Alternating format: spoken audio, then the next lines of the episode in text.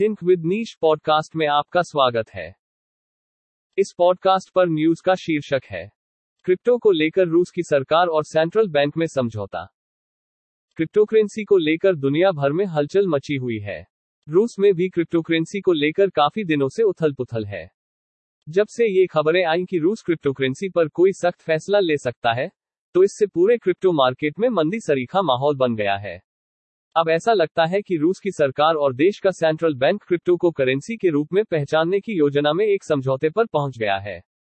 Bitcoin और दूसरी cryptocurrency को रेगुलेट करने के तरीके पर भी बात बनती दिख रही है।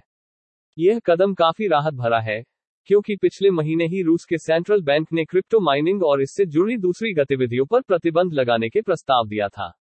रूसी अखबार कोमरसेंट के अनुसार क्रिप्टो करेंसी को रेगुलेट करने को लेकर सरकार और बैंक ऑफ़ रूस में एक समझौता हुआ है।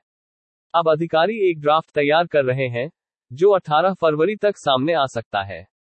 इसमें क्रिप्टो को डिजिटल फाइनेंशियल एसेट्स के बजाय करेंसीज के एनालॉग के रूप में परिभाषित किया जाएगा।